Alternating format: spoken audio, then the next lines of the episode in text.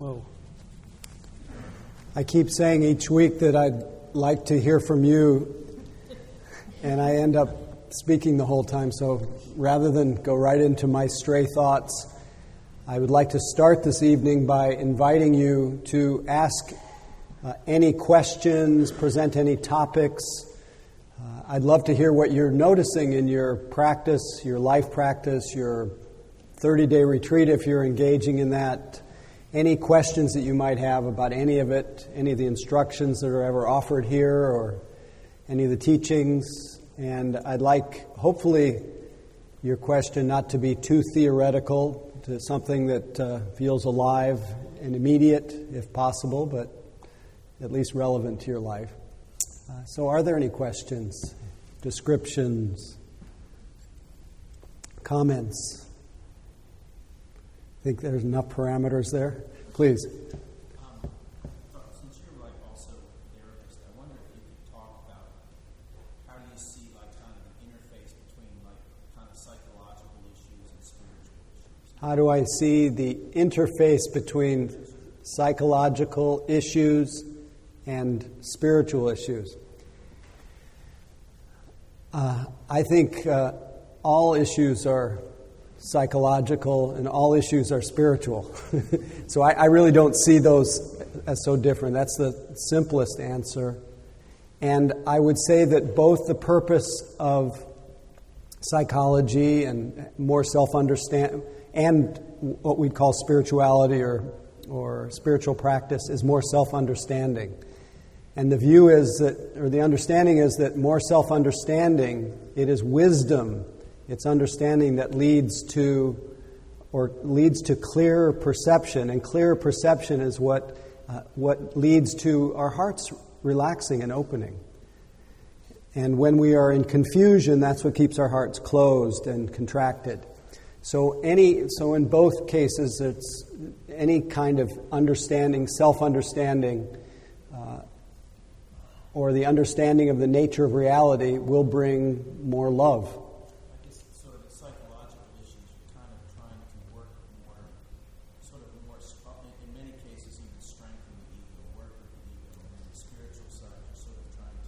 So his question is in, in psychological issues, you're more trying to strengthen ego and.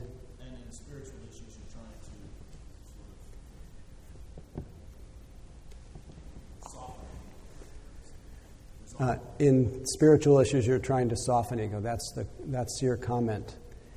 I, I, don't, um, I don't subscribe to that way of viewing psychology and, and uh, meditation because. Uh, for me, uh, I guess I come from the vantage point that um, that in either case, in psychology or in the, in the wisdom teachings, meditative understanding, what we call ego, what we call ourself, is a view. It's a, it's a particular, it's a point of view. It's a, it's an idea, the sense of self. I don't mean the felt sense that I'm here, that fundamental sense that I'm here, that I have, at least conventionally speaking, I exist uh, independently. That part, uh, one, whether it's meditation or psychology, you want to strengthen that feeling that I'm here. What's often described as ego is, a, is an idea of ourselves. And psychology does tend to want to improve our idea of ourselves. But the same is true for meditation to feel good about ourselves, to be loving toward ourselves, to not to be hard on ourselves. That's really universal. That's not, there's not so separate. But ultimately, where psychology tends to depart from from, or where meditation tends to depart from psychology because there is so much that's shared self understanding, self kindness, self compassion, all that arises in the realm of psychology. What all of that points to, in, at least in meditative understanding, is that is to move in the direction of being so at home with yourself that you stop. You stop setting, being busy in your life, setting yourself apart from everyone else. But rather, you move in the direction of seeing through that sense of separateness and coming into an understanding that, yes, you exist uh, relatively speaking, individually, but you do not at any moment in your life ever exist truly independently apart from all that informs you, all that touches you, that, and that, that um, the, the notion of separateness is, a, is, in the ultimate sense, a, an illusion. It's, it is not, it's not true. Having seen through that that self illusion or that illusion of separateness, then what one does on behalf of what I do on behalf of my wider understanding, because I've come out of only the narrow view of me as a separate person and expanded that sense of self to include everything around me, then my actions, my thoughts, my words become much more uh, oriented to be, um, to be, everything ends up being on behalf of being of benefit or being uh, sensitive to the impact that I have on the life around me. Now, that's not exactly, it doesn't seem to be traditionally what psychology was busy doing, but I think most of the modern psychology, the psychology of happiness and well being, also now includes a lot about, about uh, interconnectedness, a lot about having what we would call trans, uh, trans individual experiences beyond in the individual. So it's evolving. And so at this point, I don't see a lot of difference.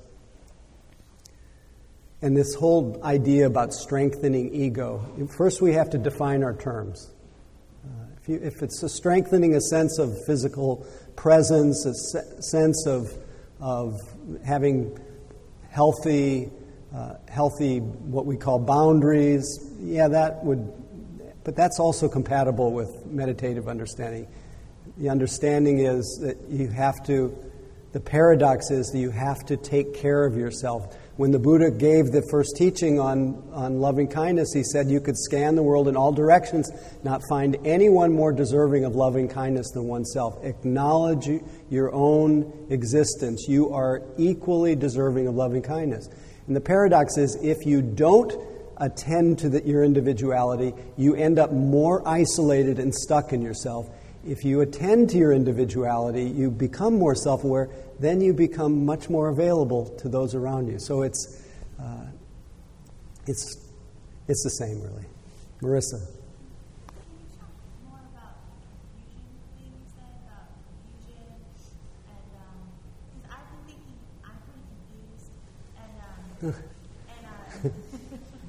Talk about confusion.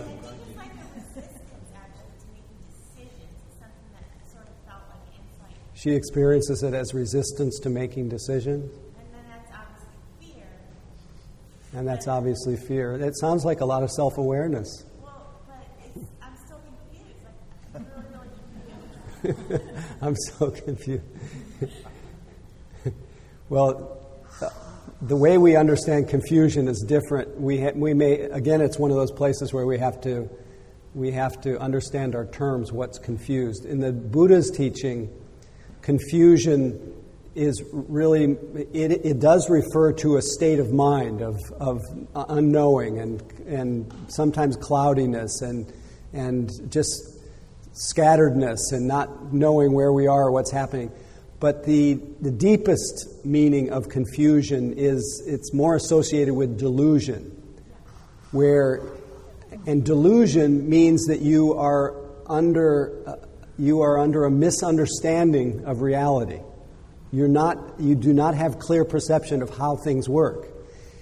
And what meditative awareness is meant to do is to increase the clarity of perception so that at least certain illusions, uh, a certain kind of delusion is uprooted. and the way it's uprooted is seeing through certain kinds of illusions. Now, the, the common three, there are three common, what are called the, the three common misperceptions. Things that we misperceive, and because of those three common misperceptions, we tend to walk around really confused and can't figure out why we're not happy. And those and it may not relate to your resistance to making decisions or any of that, but I have a feeling it may somewhere around we could get to that a little later. But but the three misperceptions, and they may not sound so interesting when you think about them technically speaking, but the way that they impact our lives is is uh, is dramatic insidious in a way. The first common misperception is we take that which is uh, impermanent to be permanent. So we tend to have this, this sense of solidity, this sense of permanence, that we have lots of, we have all the time in the world, that, that our, we, we're not in touch with impermanence. We tend to, to take that which is impermanent to be permanent. And partly coming from this, that, base, that first misperception, the second misperception is that we take that which is really unreliable, insubstantial, unsatisfactory, can't really give us lasting happiness. We, we take things that are unreliable and think we can, that they're reliable, like pleasant experiences. We think that a pleasant experience can make us happy. It, it will give us pleasure, but it cannot make us happy. But because of that misperception, because we don't see clearly the unreliability of changing experiences, uh, there's this tendency to cling to go after experiences that won't give any kind of satisfaction. They give, it just gives very temporary relief and, and often leaves in the wake of that temporary relief uh, because things change, more desire to, to repeat experiences, and then pretty soon we're continually looking for, uh, for more experiences and can't figure out why we feel restless, agitated, worried, uh, why the present moment is turned into a place that we have to get through to get somewhere else. And it's partly because we don't have clear perception that the experiences that we have evaporate, and instead of instead of finding joy in the appearing and the disappearing of things, we we get rope burn. We hold on, we chase, and so that's the second misperception. And this is where your question about ego comes in. The third misperception, and this is the deepest of all of them, is that everything that happens through our senses, through our experience, that is really just happening, that is fundamentally without self. It's selfless. Everything's just happening. Thoughts are arising, feelings are arising, experiences are coming, our bodies are come into birth. They go through their process, they, they fade away, moods come, dramas come, everything happens, and it's happening all by itself, selflessly. Even things that we think we do are just the combination of, of um, volition and action, and there is behind it nobody who's doing anything. That every experience that's taken to be self, taken to be me, my, and mine, is really without self. It's selfless. And we discover this meditatively, we just see how everything's happening. And once you see through that illusion, then you, you see, oh, there's really nobody you know, even that person who is my enemy, even they are without self. Even they are just the, the product of karma, of the causes and conditions. And maybe I don't need to hold such a solid view of that person. And in this case, in, in this way, wise understanding or clear perception leads to maybe a little crack in our heart, a little forgiveness. So, three, these three misperceptions, uh, we could talk about the misperception or the illusion of self. We could talk about it for months. And that basic misperception, that's the one that the Buddha saw through on the night of his awakening, for those of you who are interested in that story. And that's what really unleashed the sense of goodwill and the sense of compassion is, oh my, he said, oh, he didn't say, oh my Lord, he said, he said, he said, my goodness, my goodness, people are wandering around trying to build up, defend, strengthen, protect something that has no fundamental existence, this, this me, this mine. That, uh, and that part of the way that we keep trying to build up, defend, protect, elaborate on, uh, we do by recreating again and again the sense of other. There's, it's all about us and them, subject and object.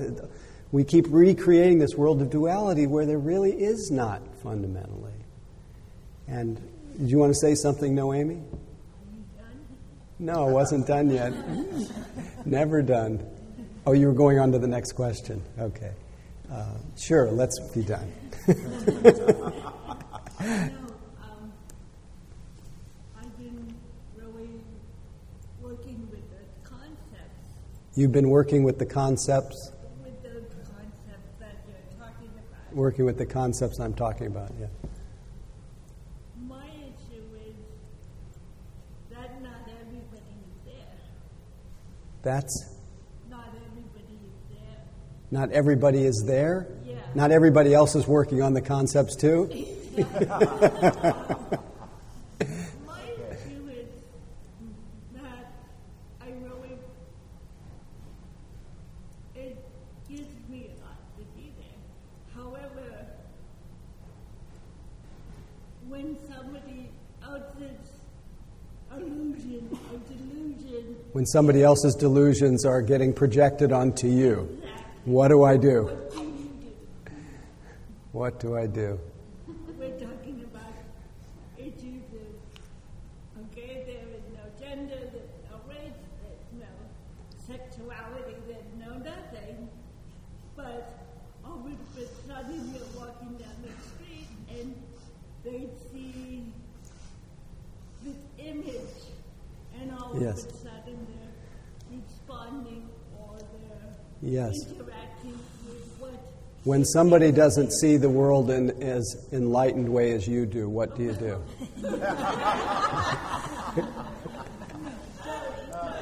no, it's the truth. There, there is a, there is an, there's an awakened view, and then there's an unawakened view. There's, there's, there's wisdom and there's delusion. And that's what we're talking about tonight.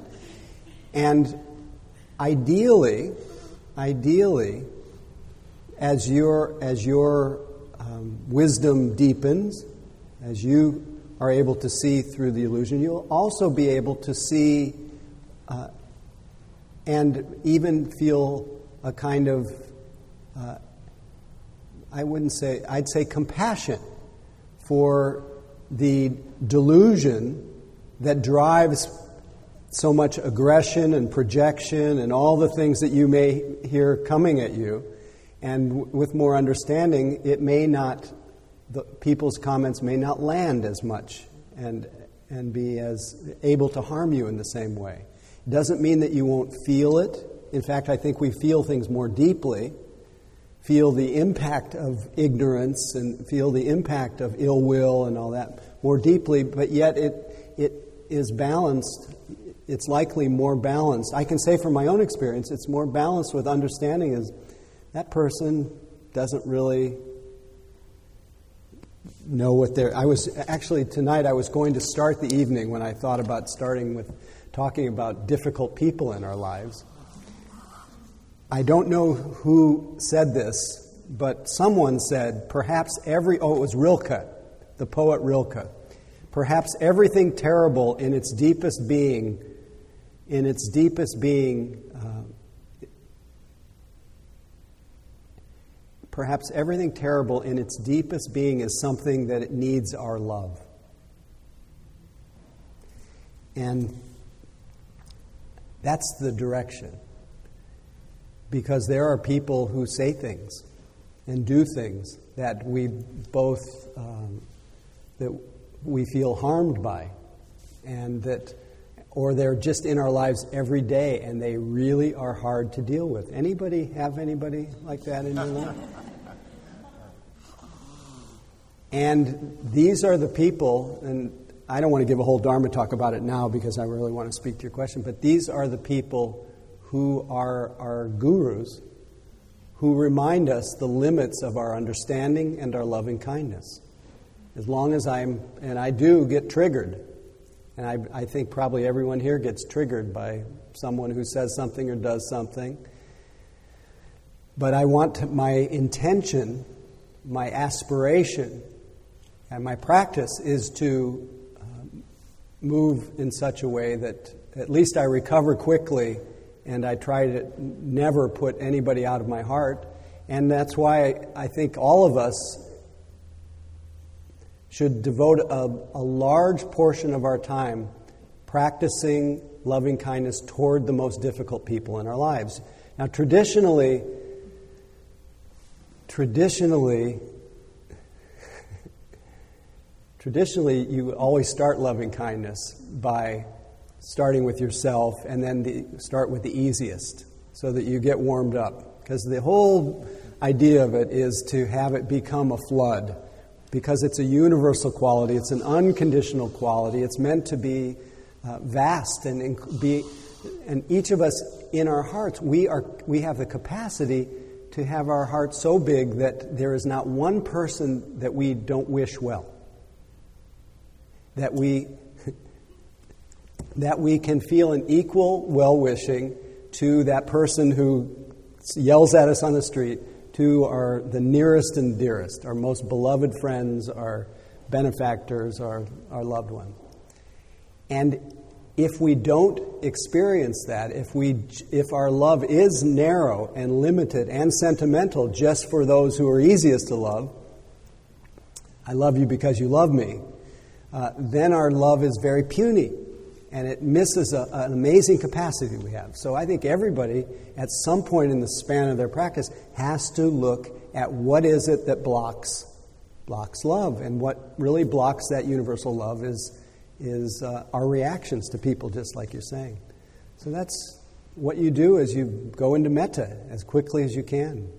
Go into forgiveness, whatever it is that unlocks your heart from from from staying contracted. Because who suffers when our hearts react with ill will.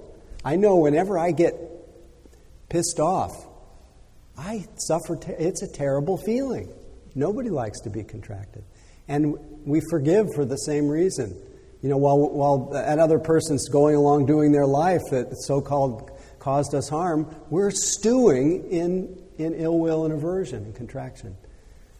So that means, and so in that regard, when a person has said something or done something on the street, I don't want to keep recre- I don't want to keep replaying it in my mind. I want to, as much as quickly as possible, turn it into compassion, turn it into love, turn it into a teaching for me to see the limitations of my understanding. That's the ideal. But we're all works in progress, so I might get pissed off first and then recover. Please.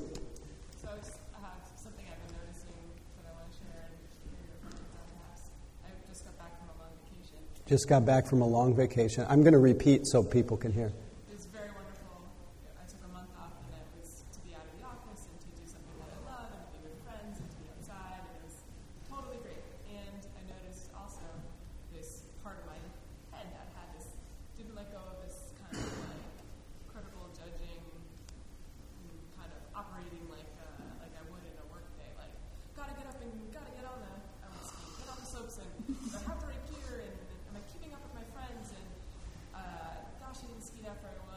Took a month off, but her work mind kept running.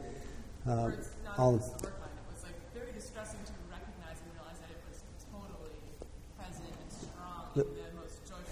yeah, her, her, her everyday work mind, I call it work mind, was, was very present and strong in this joyful uh, situation. So your mind went with you. Wherever you go, there you are.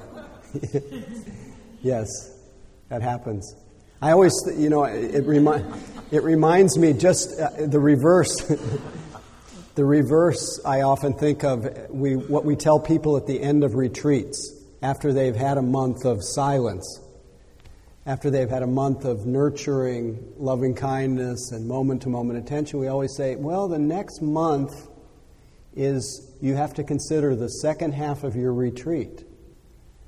Uh, and the, so you're in the middle, and so you, will, you, have to give yourself a month to, uh, to, to get reoriented to your daily life. Don't expect to be able to go full speed. It's the same when you go in reverse.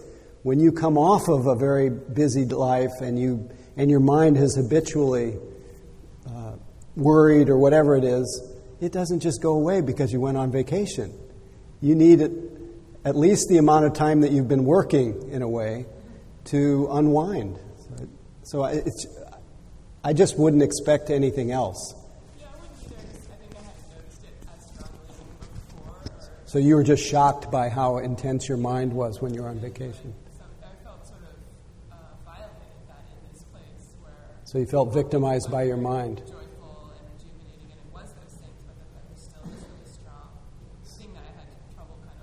Yes. Well, sometimes when we're on vacation, we can see our mind more clearly than we can in our daily life, and we don't even realize what we've been practicing. So it gives us a win. that It's like going on retreat when you go on vacation you get to see what you have been practicing, what seeds you've been planting. So it sounds like you've been planting the seeds of inner, your inner critic, worry, uh, demand, you know, demand, pressure. So you have to consider how you're living your, your daily life. So we just get inured to this kind of pace and this kind of energy in our minds, and we don't have to live that way. So it's actually it's really good news that you saw that.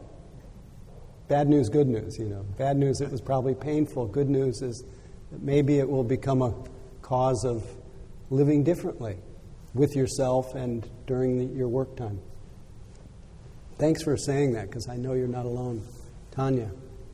Um, I just wanted to get back to um, what you were saying, dealing with difficult people. Get back to. Well, do- I, I actually don't think necessarily it's just having difficulty with someone. They might, they might not be the person at all. You well, that's what, the, I, that's what they're sometimes called in formal oh, okay. metta practices, the difficult person, or sometimes called the enemy. But, but I don't like that language, so. Yeah. But if it's with someone that you're very close to, that, that you love so much, I mean, not, I'm not saying having this is like a friend no. no, but if it's someone that you're very close to, and you just have a lot of history with. If it's somebody you're close to and you have a lot of history with.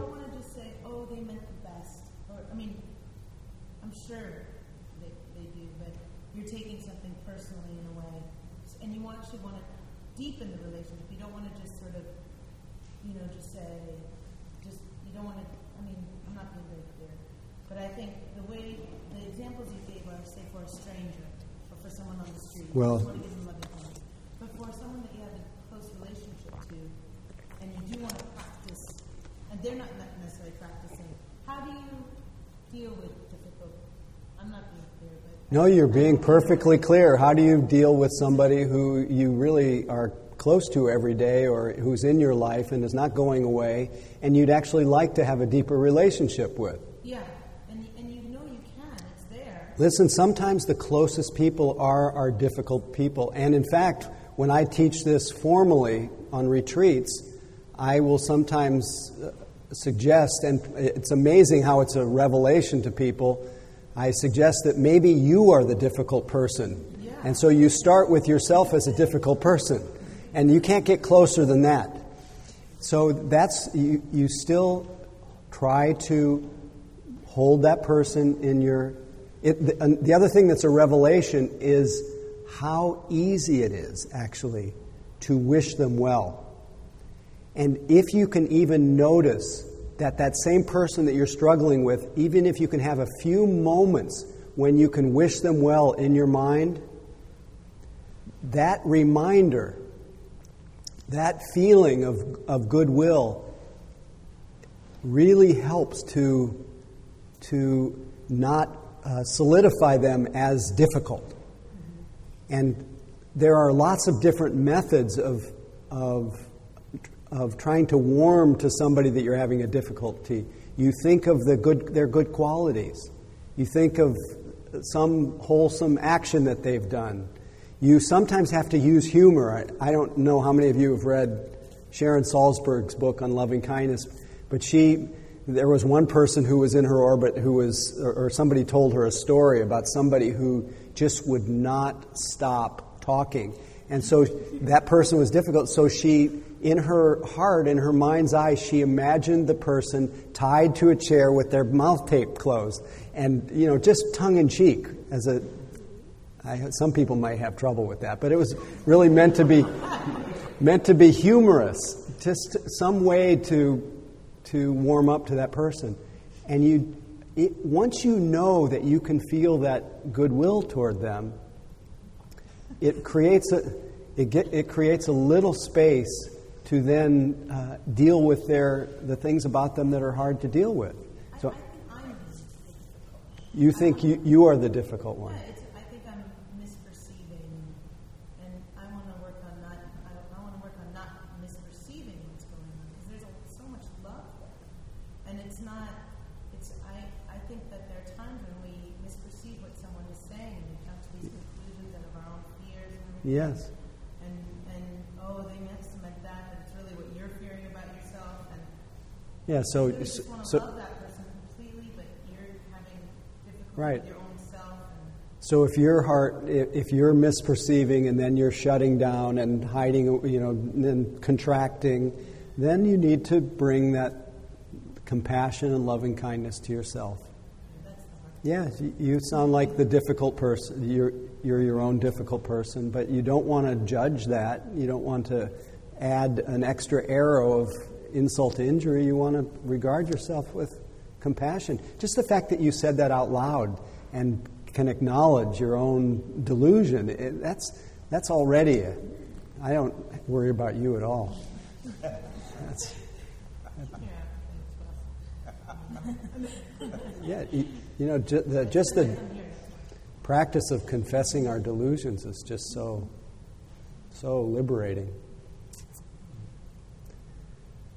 Yeah, I was going to say something else about the difficult person. Anyway, I think that's enough. You had your hand up? Please. Um, So this might be, I think this might be a question You're, you're the last. the method or, or okay, I'll try. Um, A method or practice, so how does one start the day? It can be difficult throughout the day to have loving kindness for yourself or others. Is there a way to start your day giving yourself a better chance? Yes. Feeling that throughout the day? Yes. Because you can meditate upon waking, you can do a number of practices, but the How to, how to sustain it during the day. Yeah. Well, part of the, you have to have a lot of, you have to commit to a lot of quickies, a lot of short periods many times during the day. Short periods where you, where you really devote yourself to the practice. But my suggestion is you make a resolution when you wake up. You resolve to remember to, to direct thoughts of loving kindness to whoever your, your object is, whether it's yourself or a difficult person or a beloved friend or whoever it is, that you resolve to do that when you wake up. And that you plant that seed and you. I, I'm a little bit uh, magical about this. I- I've had some positive effects of saying things three times. I commit to, I commit to, uh, at, to the best of my ability, you find your own phrase, to practice loving kindness all day. To keep the, keep the thoughts in all my free moments oriented toward goodwill. And you start, and you just let it, let it be like a, a running, a running uh, sentiment all through the day. And it's helpful. You've, you've heard the teachings on the, the phrases. You just keep them, find ones that are simple that you can just keep going to. And as much as you can, try to connect with the words, connect with the felt experience, connect with whoever the object is of loving kindness, and just again and again. Try not to let a single moment pass through the day. Of course, you can't do it while you're immersed in some kind of work project, and don't expect to. But there are lots of moments when we come up for air. So when we're, uh, when we're under the water, when we're absorbed in what we're doing, no judgment about that, no problem. But when you surface, really fill the view with love. Does that speak to your question or no? So. Make a resolution Yeah. three times. How to keep it going throughout the day. Yeah, I'm going to keep this going throughout the day. I, I've talked a lot here about doing stealth metta. I call it stealth metta, where under my breath, wherever I go, whatever I do, and I especially did this a lot when I moved to San Francisco because I found it to be kind of cool and people were afraid and defended. And so under my breath, I'd say, May you be happy, may you be happy, may you be happy. I love you, I love you, I love you, I may you be happy, may you be happy all day long. And literally from one moment to the next, from feeling, feeling alienated, I felt as though I entered into a, almost like a field of connection, a field of, of love. And I felt completely differently just from inclining my mind toward joining with, with others, inclining my mind toward goodwill. So you just have it going all the time. I love you, I love you, I love you. May you be happy, may you be happy, may you be happy, may. I, I have a quick idea which might help. Great. I mean, I don't, I, I've not, I, it might not, it might not, but maybe like set your, I don't know if you use your phone, but you could set your iPhone to remi, you know, like send you a, a reminder every hour. Re- every hour reminder. Yes, maybe. then it's just about doing it. I mean, I don't do that, but I'm just saying because I, I should. I, I, but um, it's just about getting into the habit of it. And at first, it might seem kind of technical. My iPhone's reminding me to practice loving kindness, but then it proceeds. There you go. Great idea. Please. loving kindness app. suggest along with that a phrase for yourself to forgive yourself when you don't achieve that. Because I think if you feel like you're just going to have to do that all the time, it seems like there might be something coming towards you when you, when you don't achieve that stellar goal. And so I think part of loving kindness is realizing you're human and you're just like, don't be mad at yourself. Beautiful. So I want to leave you all with, with a few moments since it is the end of the evening. So this is a this is a an advance forgiveness, forgiveness in advance. So inwardly reflect.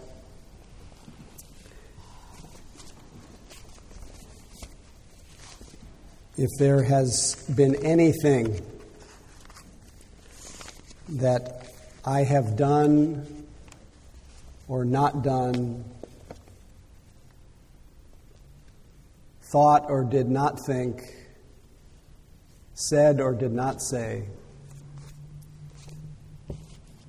So if there's any way that I've caused myself or others harm, knowingly or unknowingly, through thoughts or words or actions, I forgive myself and I ask for forgiveness.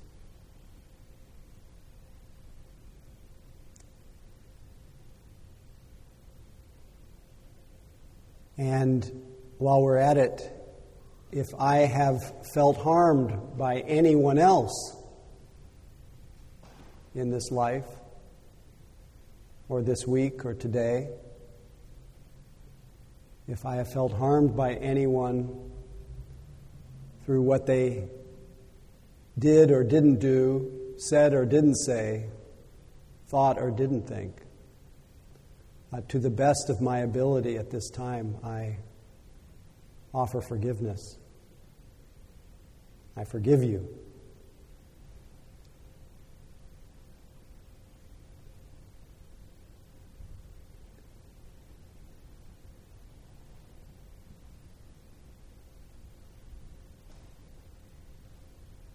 And I dedicate my practice this evening and my life in general to the welfare and benefit of all. And I practice in order that all can be forgiven and that I can be forgiven. And I'll just end by a short little poem or practice of reconciliation. May all partners and lovers be reconciled. May all family members be reconciled. May all employees and employers be reconciled. May all community members be reconciled. May all friends be reconciled. May all women be reconciled. May all men be reconciled. May all men and women be reconciled. May all religions be reconciled. May all races be reconciled. May all nations be reconciled. May all peoples be reconciled. May all creatures be reconciled. May all beings everywhere be reconciled. May forgiveness fill our hearts. May all beings be liberated.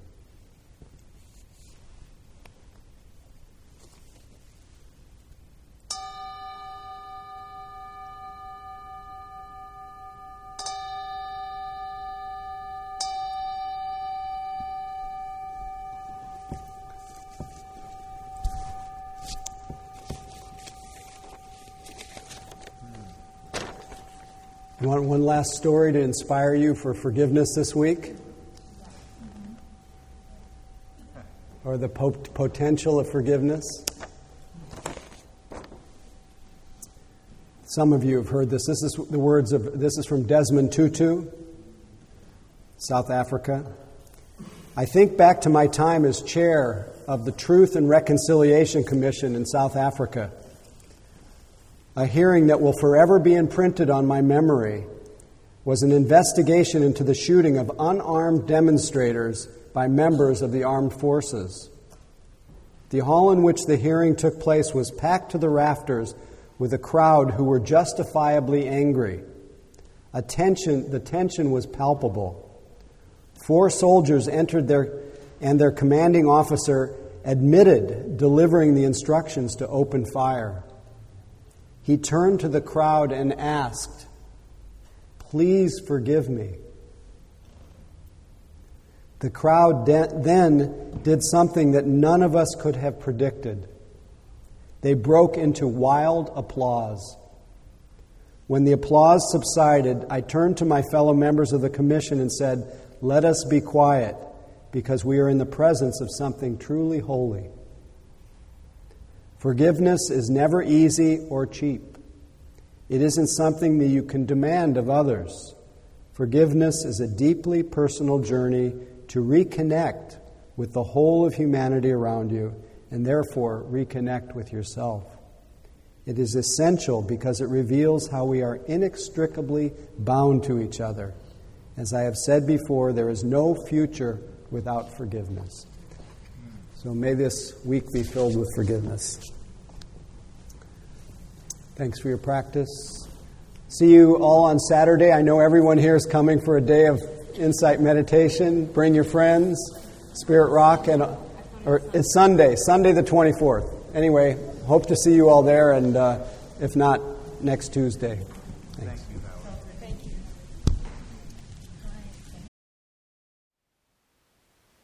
Thank you for listening. To learn how you can support the teachers and Dharma Seed, please visit dharmaseed.org slash donate.